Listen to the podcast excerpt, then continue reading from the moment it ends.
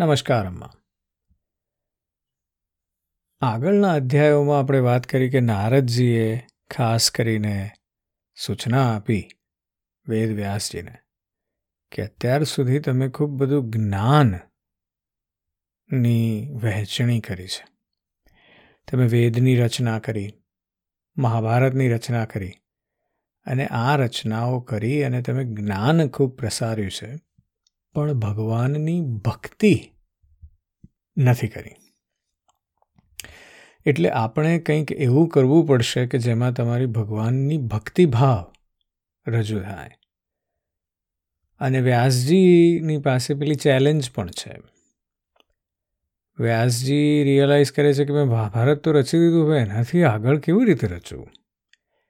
એટલે સર્વપ્રથમ આપણે જેમ જોયું એમ ગયા અધ્યાયમાં વ્યાસજીએ પર્ટિક્યુલરલી ફોકસ કર્યું, મહાભારત જ્યાં પૂરું થાય છે, ત્યાંથી એમણે આગળ વધવાનું ચાલુ કર્યું. અને આપણે અશ્વત્થામાની સ્ટોરી સાંભળી. આજે પહેલા સ્કંદનો આઠમો અધ્યાય, જેમાં આપણે ગર્ભમાં પરીક્ષિતનું રક્ષણ કરવાનું કૃષ્ણનું કાર્ય અને કુંતીએ કરેલી ભગવાનની સ્તુતિની વાત કરવી છે. એટલે સુતજીની જોડે વાત થઈ રહી છે. સુતજી સૌનકાદિ ઋષિઓને જણાવી રહ્યા છે ઇતિહાસકાર કે પાંડવોએ આ રીતે માન મર્દન કર્યું અશ્વત્થામાને. એના વાળ ઉતારી લીધા, એનો મણી ઉતારી લીધો. એટલે કે એનું જ્ઞાન અને એની બ્રાહ્મણત્વ બંનેનો નાશ કર્યો. એટલે મૃત્યુ સમાન જ છે. અને પછીની જે બહુ વાત છે, આઠમા અધ્યાયની જે પહેલી લાઈન છે ને બહુ બહુ જ મહત્વની છે. અને આવી રીતે આપણે બધું ચૂકી જઈએ. તો એ પહેલી લાઈન એવી છે, આઠમા અધ્યાયની. કહે છે કે, ત્યારબાદ પાંડવો જલાંજલિના ઈચ્છુક મૃત સ્વજનોનું તર્પણ કરવા માટે સ્ત્રીઓને આગળ કરીને શ્રી કૃષ્ણની સાથે ગંગા કિનારે ગયા. કેટલી પાવરફુલ વાત થઈ ગઈ એક જ સેન્ટેન્સમાં એક જ વાક્યમાં હવે પછી તરત તમે આગળ નીકળી જાઓ. અને ત્યાં પેલો મર્મ ચૂકી જવાય. વ્યાસજીએ કેટલી સુંદર વાત કરી કે કોને આગળ કરવાનું છે? તર્પણ કરવા માટે પણ સ્ત્રીઓને આગળ કરવામાં આવી છે. પણ આ વાત આપણો ભારતીય સમાજ બહુ જલ્દીથી ચૂકી ગયો. એટલે પેલું સ્મશાન ઘાટમાં સ્ત્રીઓનું જવું એ વર્જ્ય થઈ ગયું. કર્મકાંડના લીધે. પણ વ્યાસજી તો અહીંયા ભાગવતમાં કહે છે કે તર્પણ કરવા માટે સૌથી પહેલાં સ્ત્રીઓ આગળ થઈ. એમની જોડે શ્રી કૃષ્ણ હતા અને પછી પાંડવો છે. બહુ મહત્વની વાત, પણ બહુ જલ્દીથી ચૂકી જવાય એવી વાત છે. પછી એમણે બધા મૃતકોને જલાંજલિ આપી, ગુણોનું સ્મરણ કર્યું, એમના ઘણો વિલાપ કર્યો. અને આ બધું થયા પછી જ્યારે બધા શોકમાં ખૂબ મગ્ન છે, ત્યારે શ્રી કૃષ્ણ બધાને સાંત્વના આપે છે અને કહે છે કે સંસારના બધા જ પ્રાણીઓ કાળને આધીન છે. મોતથી તો કોઈને બચી, બચાવી શકાતું જ નથી. એટલે શ્રી કૃષ્ણ કહે છે કે જે ધૂર્તોએ છળથી તમારી પાસેથી છીનવી લીધું છે, એ મેં તમને પાછું અપાવ્યું. અને દુષ્ટ રાજાઓનો વધ થયો છે. અને આ બધું થયા પછી એની સાથે જ શ્રીકૃષ્ણે યુધિષ્ઠિર પાસે ઉત્તમ સામગ્રીઓ અને પુરોહિતો વડે ત્રણ અશ્વમેઘ યજ્ઞ કરાવ્યા. અને એ રીતે યુધિષ્ઠિરનો યશ ફેલાયો.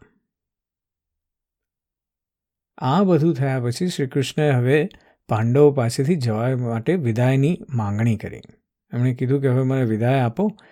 અને વ્યાસ વગેરે બીજા બધા મુનિઓ હતા એમનો બ્રાહ્મણોનો સત્કાર કર્યો. અને એમણે પણ ભગવાનનું ખૂબ બધું સન્માન કર્યું. હવે આ સમયે સાત્વિકી અને ઉદ્ધવ સાથે દ્વારકા જવા માટે રથ પર ભગવાન સવાર થયા છે.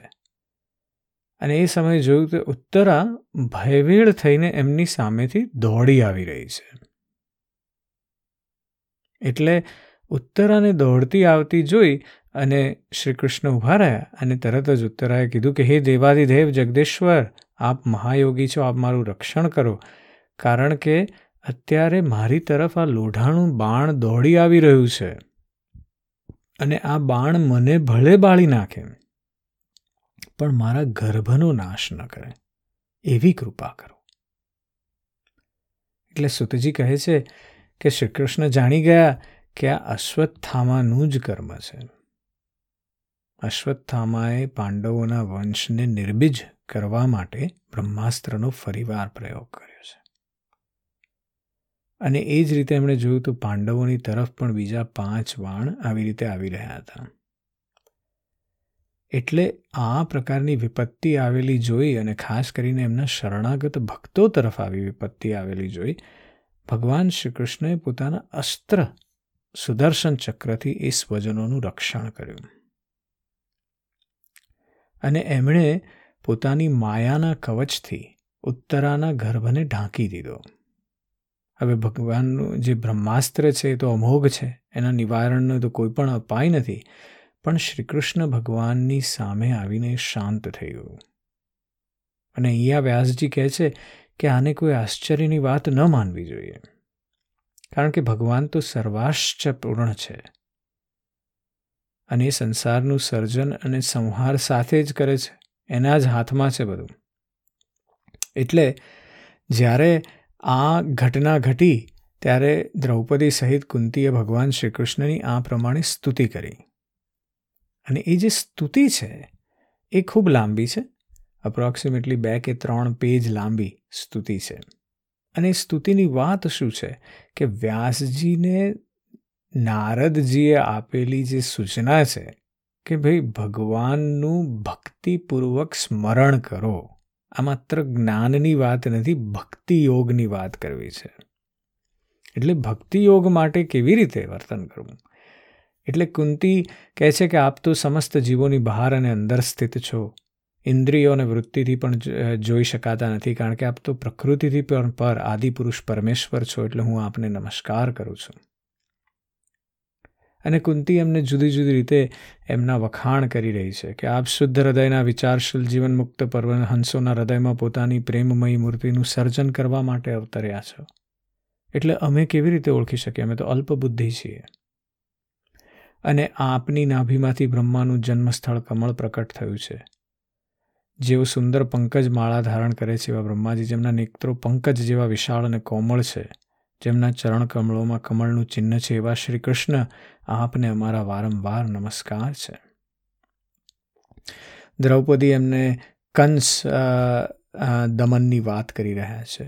ગૌપદી એમને લાક્ષાગૃહની ભયાનક આગમાંથી, હિડિમ વગેરે રાક્ષસોની નજરમાંથી, દૃષ્ટોની દ્રુત સભામાંથી વનમાસની વિપત્તિઓમાંથી અને અનેક યુદ્ધોમાં અનેક મહારથીઓના શસ્ત્ર શાસ્ત્રોમાંથી અને આ બ્રહ્મા, હમણાં જ થયેલા અશ્વત્થામાના બ્રહ્માસ્ત્રમાંથી, જે એમણે રક્ષણ કર્યું છે શ્રી કૃષ્ણની અગેન પ્રાર્થના અને યાચના કરી રહ્યા છે. ભક્તિભાવની વાત થઈ રહી છે. અને એ રીતે એ ખૂબ બધા જુદા જુદા રીતે ભગવાનને નમસ્કાર કરે છે. અને દ્રૌપદીના એ જે નમસ્કારની વાત છે, એ દર્શાવે છે કે વ્યાસજીએ નારદજીની આપેલી સૂચનાનું સંપૂર્ણપણે ગ્રહણ કરી લીધું છે. ફરીવાર કુંતી જ્યારે વાત કરી રહ્યા છે, ત્યારે કુંતી પાછા યશોદા મા સુધી એમને લઈ જાય છે. કે આપની યશોદા માની સાથે આપની જે બધી લીલાઓ આપે કરી છે, બાળ લીલાઓ, એની પણ વાત કરીને એમને નમસ્કાર કરે છે. એમના ટીનેજ યૌવનના સમયના વિચારોની વાતો કરે છે. અને કુંતી એમને ખૂબ જુદી જુદી રીતે આવા બધા નમસ્કાર કરી રહી છે. અને આ પ્રમાણે કુંતીની આવી સુંદર અને મધુર શબ્દોમાં ભગવાનની અધિકાંશ લીલાઓનું વર્ણન કરતા એમની જે સ્તુતિ કરી, એ સાંભળીને કૃષ્ણએ મંદ મંદ સ્મિત કર્યું. તેમણે કુંતીને કીધું કે, હા, આપ તો બહુ સુંદર, આપે સારું અને ઠીક છે, એમ કરી અને ત્યાંથી એમણે હસ્તિનાપુરના રાજમહેલમાં પ્રવેશ કર્યો. અને પછી કુંતી વગેરે સ્ત્રીઓ પાસેથી વિદાય લઈને જ્યારે જવા નીકળ્યા, ત્યારે પાછા રાજા યુધિષ્ઠિરે એમને રોકી લીધા. રાજા યુધિષ્ઠિરને પોતાના ભાઈ બંધુઓના માર્યા જવાનો ભારે શોક થઈ રહ્યો હતો. અને ભગવાન એમની લીલાઓનો મર્મ જાણનારા વ્યાસ વગેરે મહર્ષિઓને અદ્ભુત ચરિત્ર કરનાર સ્વયં ભગવાન શ્રી કૃષ્ણએ પણ એમને ઇતિહાસોની કહીને કેટલી બધી વાતો સમજાવવાની કોશિશ કરી. પરંતુ યુધિષ્ઠિરનો શોક દૂર થતો નથી. યુધિષ્ઠિરને શ્વાંતોના મળતી નથી. અને આ સ્વજનોના વધથી ધર્મપુત્ર રાજા યુધિષ્ઠિરને મોટી ચિંતા થઈ છે. એ સમયે કહી રહ્યા છે કે, અરે, આ મુજ દુરાત્માના હૃદયમાં બહુમૂલ્ય થયું એવું આ અજ્ઞાન તો જુઓ કે મેં શિયાળ કૂતરાના આહાર એવા અનાત્મા શરીર માટે અનેક અક્ષૌહિણી સેનાનો નાશ કર્યો. મેં મારા બાળકો, બ્રાહ્મણો, સંબંધીઓ, મિત્રો, કાકા, ભાઈ, ભાંડુ અને ગુરુજનોનો દ્રોહ કર્યો છે. મારો તો કરોડો વર્ષે પણ નરકમાંથી છુટકારો થઈ શકશે નહીં. અને પછી પોતે ધર્મરાજ છે. એટલે આવું વચન કર્યા પછી એમને પોતાનો ધર્મ તો યાદ જ છે. એટલે કહે છે જો કે શાસ્ત્રનું વચન એવું છે કે રાજા જો પ્રજાનું પાલન કરવા માટે ધર્મયુદ્ધમાં શત્રુઓને મારે, તો તેને પાપ લાગતું નથી. પણ એનાથી એમના મનમાં સંતોષ નથી. એટલે આ જે શાસ્ત્રની વાત છે, એ વેદની વાત છે. જ્ઞાનની વાત છે. જ્યારે અહીંયા વ્યાસજી આપણને ભક્તિની વાત સમજાવવાનો પ્રયત્ન કરી રહ્યા છે. એટલે યુધિષ્ઠિરની અંદર ગ્લાની શોક ભરાઈ ગયો છે. આખું ફેમિલી નષ્ટ થઈ ગયું. બહુ જ ઓછા લોકો રહ્યા. અને આવું થયું હોય, ત્યારે યુધિષ્ઠિર કહે છે કે મારા વડે માર્યા ગયેલાઓની સ્ત્રીઓ અને બંધુઓનો મેં દ્રોહ કર્યો છે.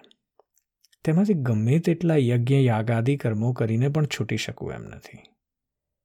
જેમ કાદવથી ગંદા જળને સ્વચ્છ કરી શકાતું, સ્વચ્છ કરી શકાતું નથી. મદિરાથી મદિરાની અપવિત્રતાને મિટાવી શકાતી નથી. તે જ રીતે એક પણ પ્રાણીની હત્યાનો પ્રાયશ્ચિત અનેક યજ્ઞો વડે કરી શકાતું નથી. તો પછી અનેક અક્ષોહિણી સેના હણાઈ એનું પ્રાયશ્ચિત કઈ રીતે થાય? યુધિષ્ઠિરનો સવાલ બહુ જ માર્મિક છે અને શોકથી ઘેરાઈ ગયેલી વ્યક્તિની વિડંબણા છે. અને આ વિડંબણા કેવી છે કે એક વખત આપણે પેલી આગળ નેગેટિવ એનર્જીની વાત કરી હતી. યુધિષ્ઠિર એમાં અટવાઈ ગયા છે હવે. એમને હવે નીકળવાનો માર્ગ નથી. જ્યારે કુંતી પોતે ભક્તિ માર્ગથી આગળ વધવાનો પ્રયત્ન કરી રહી છે, ત્યારે એ સમયે યુધિષ્ઠિર શોકાગ્નિમાં મગ્ન થઈ અને એમાં એમાં જ ફસાયેલા છે. ભગવાન શ્રી કૃષ્ણ એમની પાસે યજ્ઞ કરાવ્યા, એમનું આટલું બધું વર્ચસ્વ વધ્યું, પણ એની અંદરનો જે શોક છે એ ક્યાંય જઈ રહ્યો નથી. આ બહુ ઇન્ટરેસ્ટિંગ ઘટના એટલા માટે છે કે દરેક વ્યક્તિ એ જ ઘટનાને કેવી જુદી જુદી અવસ્થાથી જોવે છે. અને દરેકનું એની સાથેનું નિરાકરણ કેવું જુદું છે. અને વ્યાસજીને આ જ ઘટનામાં સુંદર રીતે ભક્તિયોગ કેટલો સુંદર રીતે મેળવી દીધો છે. એ જોવાનું પણ બહુ મજા આવે એવું છે. પણ આ જે ક્વેશ્ચન છે એ ક્વેશ્ચનને હવે શું કરવું? યુધિષ્ઠિરના શોકના ક્વેશ્ચનને અને એ આપણને નવમા અધ્યાય તરફ લઈ જાય છે. એટલે આવી રીતે યુધિષ્ઠિર થયા છે પ્રજાધ્રોહથી ભયભીત અને અને એમને બધા ધર્મોનું જ્ઞાન પ્રાપ્ત કરવાની ઈચ્છા છે એટલે શ્રી કૃષ્ણ એમને કહે છે કે ચલો આપણે કુરુક્ષેત્ર જઈએ અને ભીષ્મ પિતામહ ત્યાં સરસૈયા પર પડેલા છે. એમને મળીએ. એટલે યુધિષ્ઠિરે બધા ભાઈઓ સાથે સારા સારા ઘોડા જોતર્યા અને સ્વર્ણજડિત રડો રથો પર સવાર થઈ અને એમણે અનુગમન કર્યું. એમની સાથે વ્યાસ, મુનિ, ધૌમ્ય વગેરે બ્રાહ્મણો હતા અને બીજા શ્રી અર્જુનની સાથે ભગવાન શ્રી કૃષ્ણ પણ રથ પર ચાલીને બેસીને નીકળ્યા. યુધિષ્ઠિર જાણે યક્ષોથી ઘેરાયેલા સ્વયં કુબેર હોય એવા લાગતા હતા. અને ત્યારે એ લોકો ભીષ્મ પિતા પિતામહ પાસે પહોંચી અને શ્રી કૃષ્ણ સહિત પાંડવો અને તેના અનુયાયીઓએ એમને પ્રણામ કર્યા. એટલે એ સમયે આ જોતા ઘણા બધા બ્રહ્મર્ષિઓ, દેવર્ષિઓ અને રાજર્ષિઓ પણ ત્યાં પધાર્યા કેટલા બધા મુનિઓ, વસુદેવ વશિષ્ઠ ઇન્દ્રપ્રમદ, પશુ, પરશુરામ ગુત્સદ અસિત, કક્ષિવાન, ગૌતમ, વિશ્વામિત્ર, સુખદેવ વગેરે શુદ્ધ હૃદયના મહાત્માઓ તથા તેમના શિષ્યો પણ ત્યાં આવ્યા. અને ભીષ્મ પિતામાં ધર્મને અને દેશકાળને વિભાગને ક્યાં શું કરવું જોઈએ ને, એ ખૂબ સારી રીતે જાણતા હતા. એટલે એમણે એમનો યથાયોગ્ય સત્કાર કર્યો, કારણ કે એ તો હલી શકે એમ છે નહીં. અને એમણે શ્રી કૃષ્ણનો પ્રભાવ પણ એમની અંદર જાણે, જાણતા હતા.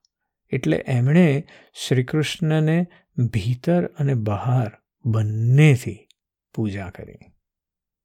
આ બહુ સુંદર વાત છે કે કૃષ્ણની માત્ર એમની મૂર્તિની નહીં, પણ એના મનની, એના કર્મની, એની પણ પૂજા કરવાની જરૂર છે. એના તરફ પણ ધ્યાન આપવાની જરૂર છે.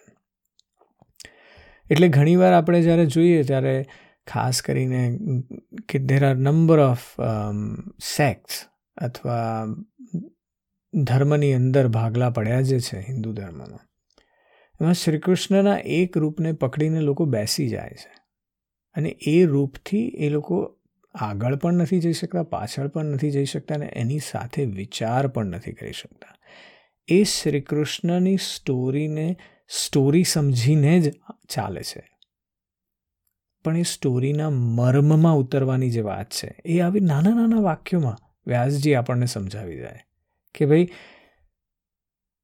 ભગવાન શ્રી કૃષ્ણના પ્રભાવને જાણતા એવા ભીષ્મ પિતામહે ત્યાં જગદીશ્વર રૂપે હૃદયમાં વિરાજમાન ભગવાનની શ્રી કૃષ્ણની ભીતર અને બહાર બંને જગ્યાએ પૂજા કરી. અને પછી પાંડવો અને અત્યંત વિનય અને પ્રેમપૂર્વક ભીષ્મ પિતામાની પાસે બેઠા અને એમને જોઈને ભીષ્મ પિતામાની આંખોમાંથી અશ્રુ નીકળી આવ્યા અને એમણે કીધું, હે ધર્મપુત્રો, અરે રે, હાય.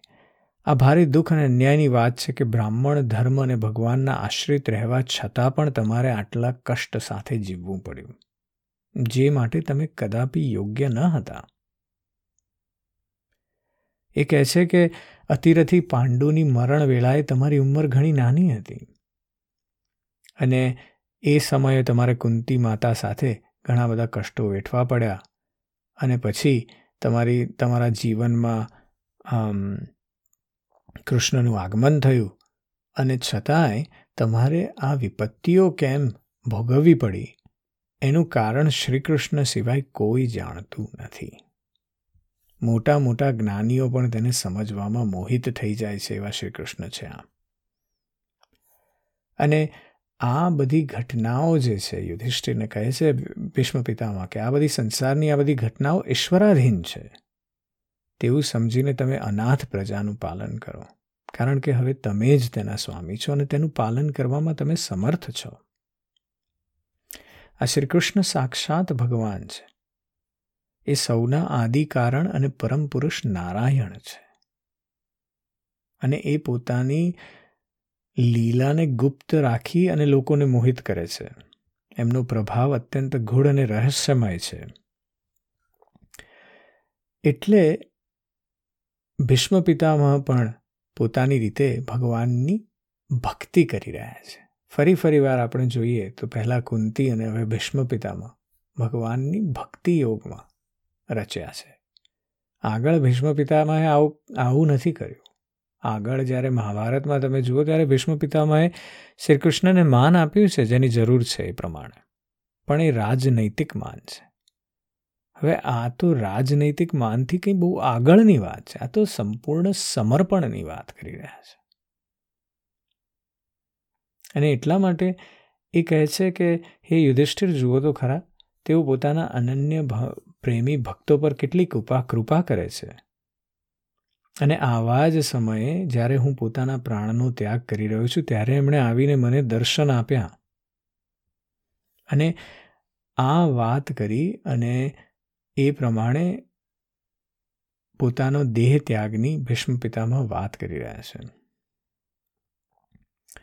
અને એ જોતા ભીષ્મ પિતામાં દેહ ત્યાગ કરે, પહેલાં યુધિષ્ઠિરે એમને ધર્મ, કર્મ વિશેની રુચિમાં ઘણા બધા રહસ્યો પૂછ્યા. ભીષ્મ પિતામાં આપણે યાદ રાખવાનું રહ્યું કે એ તો પરશુરામના શિષ્ય છે અને પરશુરામથી પણ સવાયા છે, એવું કહેવાય છે.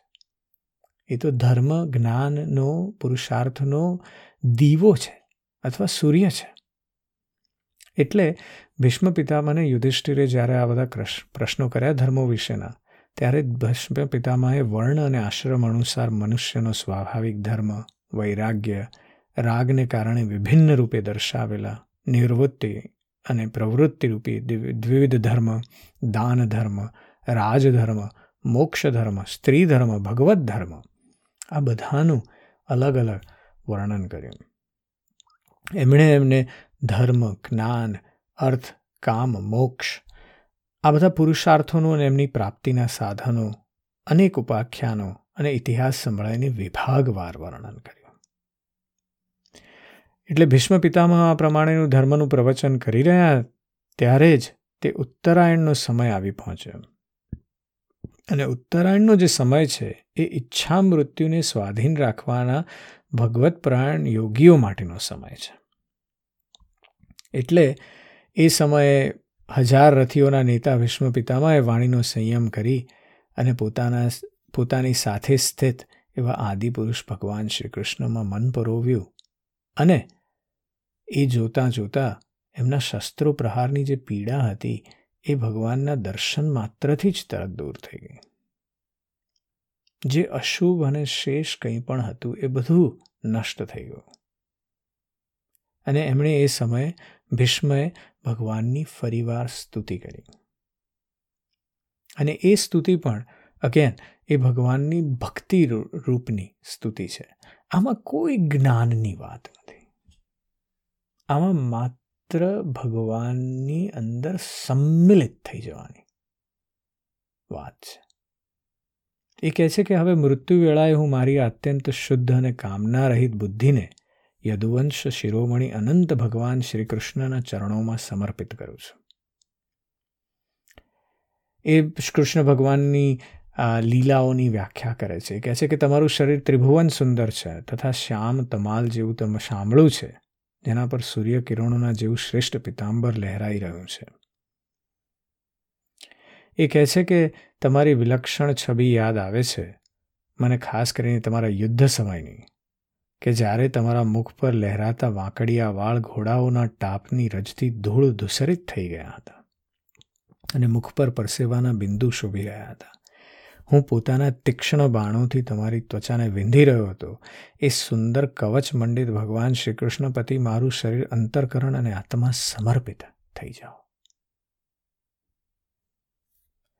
અને પોતાના મિત્ર અર્જુનની વાત સાંભળીને જેઓ તરત જ પાંડવ સેના અને કૌરવ સેનાની વચ્ચે પોતાનો રથ લઈ આવ્યા અને ત્યાં સ્થિત થઈને જેમણે પોતાની દ્રષ્ટિથી જ શત્રુ પક્ષના સૈનિકોનું આયુષ્ય હરી લીધું તે પાર્થ સખા ભગવાન શ્રી કૃષ્ણમાં મારી પરમ પ્રીતિ થા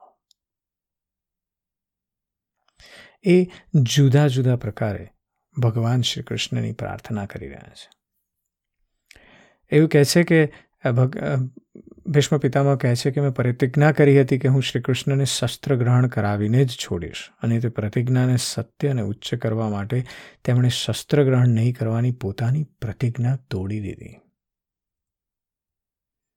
તેઓ સમયે તેઓ રથમાંથી નીચે કૂદી પડ્યા અને સિંહ જેમ હાથીને મારવા માટે તેના પર કૂદી પડે છે, તે જ રીતે હૃદય રથનું પૈડું લઈને મારા પર ઝપટી પડ્યા. તે સમયે તેઓ એટલા વેગથી દોડ્યા કે તેમના ખભા પરનું ઉપવસ્ત્ર પડી ગયું અને પૃથ્વી કંપવા લાગી. અને અર્જુનના રોકવા છતાં પણ તેઓ બળપૂર્વક મને મારવા માટે મારી તરફ દોડી આવી રહ્યા હતા. તે જ ભગવાન શ્રી કૃષ્ણ જેઓ આમ કરવા હોવા છતાં પણ મારા પતિ અનુગ્રહ અને ભક્ત વસ્તલતાથી પરિપૂર્ણ હતા. તેઓ મારી એકમાત્ર ગતિ થાવ અને આશ્રય થાવ ફરી ફરી વાર જે આપણે જોઈ રહ્યા છીએ, એ ભક્તિભાવનું. આની અંદર એમ મેં કીધું એ પ્રમાણે કોઈ જ્ઞાનની, કોઈ વૈરાગ્યની વાત નથી. માત્ર ભક્તિની વાત છે. અને આ રીતે ભીષ્મ પિતામાં ખૂબ બધી જુદી જુદી રીતે ભગવાનની સુંદર ચેષ્ટાઓ, એમના સ્મિત, એમના પ્રેમપૂર્ણ સ્વભાવની વાતો કરે છે અને કહે છે કે, બસ આ ભગવાન શ્રી કૃષ્ણને હું ભેદ બ્રહ્મ રહિત થઈને પામી જાઉં. એ જ મારા જીવનનો, એમાં જ મારું જીવનનો કૃતાર્થ છે. અને આવી વાત કરી એટલે સુતજી એ વખતે બીજા મુનિઓને કહે છે કે આ પ્રમાણે ભ્રીષ્મ પિતામહે મન, વાણી અને દ્રષ્ટિની વૃત્તિઓથી આત્મ સ્વરૂપ ભગવાન શ્રી કૃષ્ણમાં પોતાની જાતને ભક્તિરૂપી લીન કરી દીધી. અને એમના જ પ્રાણમાં વિલીન થઈ ગયા અને એમનું શરીર એ સમયે શાંત થઈ ગયું. તેમને અનંત બ્રહ્મમાં લીન થતા જાણી બધા લોકો એવી રીતે ચૂપ થઈ ગયા કે જેવી રીતે દિવસો વીતી જતા પક્ષીઓનો કલરવ શાંત થઈ જાય છે. અને ત્યારબાદ આકાશમાંથી પુષ્પોની વૃષ્ટિ થઈ એટલે દેવતાઓને મનુષ્યોએ નગારા વગાડ્યા. યુધિષ્ઠિરે એમના મૃત શરીરની અંત્યેષ્ટિ ક્રિયા કરી અને થોડા સમય માટે તેઓ પાછા શોકમગ્ન થઈ ગયા. અને આ સમયે બધા મુનિઓએ ખૂબ આનંદપૂર્વક ભગવાન શ્રી કૃષ્ણની તેમના રહસ્યપૂર્ણ નામો લઈ લઈ અને સ્તુતિ કરી. અને પછી શ્રી કૃષ્ણ પાછા યુધિષ્ઠિર સાથે સસ્તિનાપુર આવ્યા અને એમના, ત્યાં એમના પોતાના કાકા ધૃતરાષ્ટ્ર અને તપસ્વીની ગાંધારીને ધીરજ બંધાવી. અને ધૃતરાષ્ટ્રની આજ્ઞાથી અને ભગવાન કૃષ્ણની અનુમતિથી સમર્થ રાજા યુધિષ્ઠિર ત્યારબાદ પોતાના સામ્રાજ્યનું ધર્મપૂર્વક શાસન કરવા માંડ્યા. અને આ આપણે વાત કરી, એ આઠમા અધ્યાયનો અંત જે હતો, એ યુધિષ્ઠિરનો શોકા, શોકમય થવું હતું. અને નવમા અધ્યાયનો જે અંત અત્યારે મેં આપને સંભળાવ્યો, એમાં યુધિષ્ઠિરનું શોકમગ્ન થવાનું દૂર થયું, કારણ કે ભીષ્મ પિતામાં અને શ્રી કૃષ્ણ એમને જ્ઞાન દર્શન, ધર્મ વગેરેની વાતો કરી, પુરુષાર્થની વાતો કરી. અને એ થતાં યુધિષ્ઠિરની અંદર ધર્મની ભાવના અને એમનું પોતાનું કર્મ શું છે? એની વધારે ક્લેરિટી આવી. અને એ કરતાં યુધિષ્ઠિર પછી હવે રાજા તરીકે પોતાનું શાસન સંભાળવા માંડ્યા. અહીંયા આપણે આઠમો અને નવમો અધ્યાય બે પૂર્ણ કરીશું. જય શ્રી કૃષ્ણ.